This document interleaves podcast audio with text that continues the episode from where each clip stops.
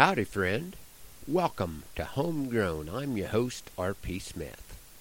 We put together a small crew to brand the lake calves here on the ranch. I found another old cast iron bathtub to haul to the north pasture to use for a fire pit. Caleb and his friend Court were the wrestlers. Neighbor Ben handled the shots and pour on, and I was head surgeon and brander. My son in law Patrick did all the roping duties, and it only took a couple hours to work the forty calves and pour the cows and yearlings. Then Patrick and I spent the rest of the morning doctoring a few calves and a cow that needed worked out of the big bunch. He said it was the most fun he'd had in years.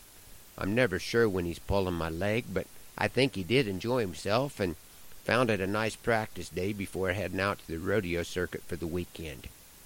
We're using our last weekend before Hannah and Caleb head back to Chadron State College for a family camping trip in the Sandhills and a quick run to Valentine to watch two or three of the crew compete in the rodeo.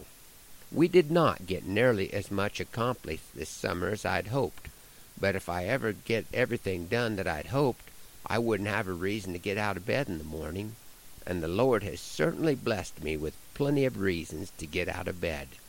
One of those blessings is this homegrown program that lets me share a little bit about the good life we have in our part of the world. I had an opportunity to do a program locally in conjunction with a national exhibit traveling with the Smithsonian on the importance of water. When Mr. Bristol with the Historical Society asked me if I had any material on water, I had to laugh, as I told him my main goal as a rancher is utilizing every drop of rain to its full potential. The purpose of our grazing program is to leave more grass to shade the ground, which makes it more absorbent and effective as a solar panel when the rains do come.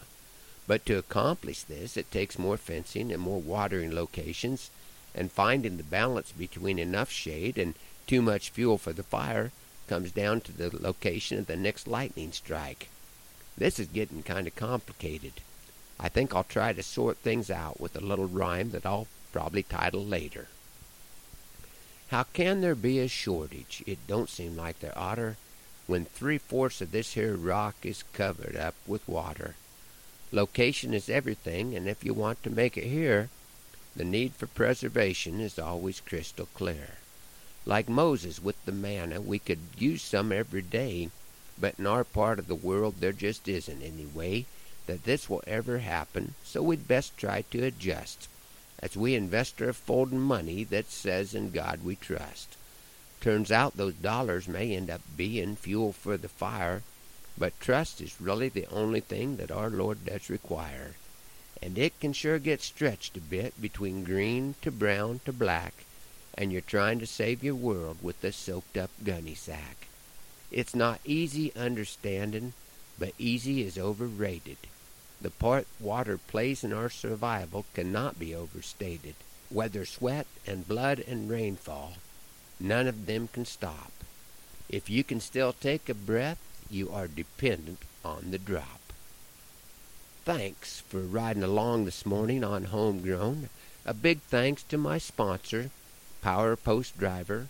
Check 'em out at powerpostdriver.com.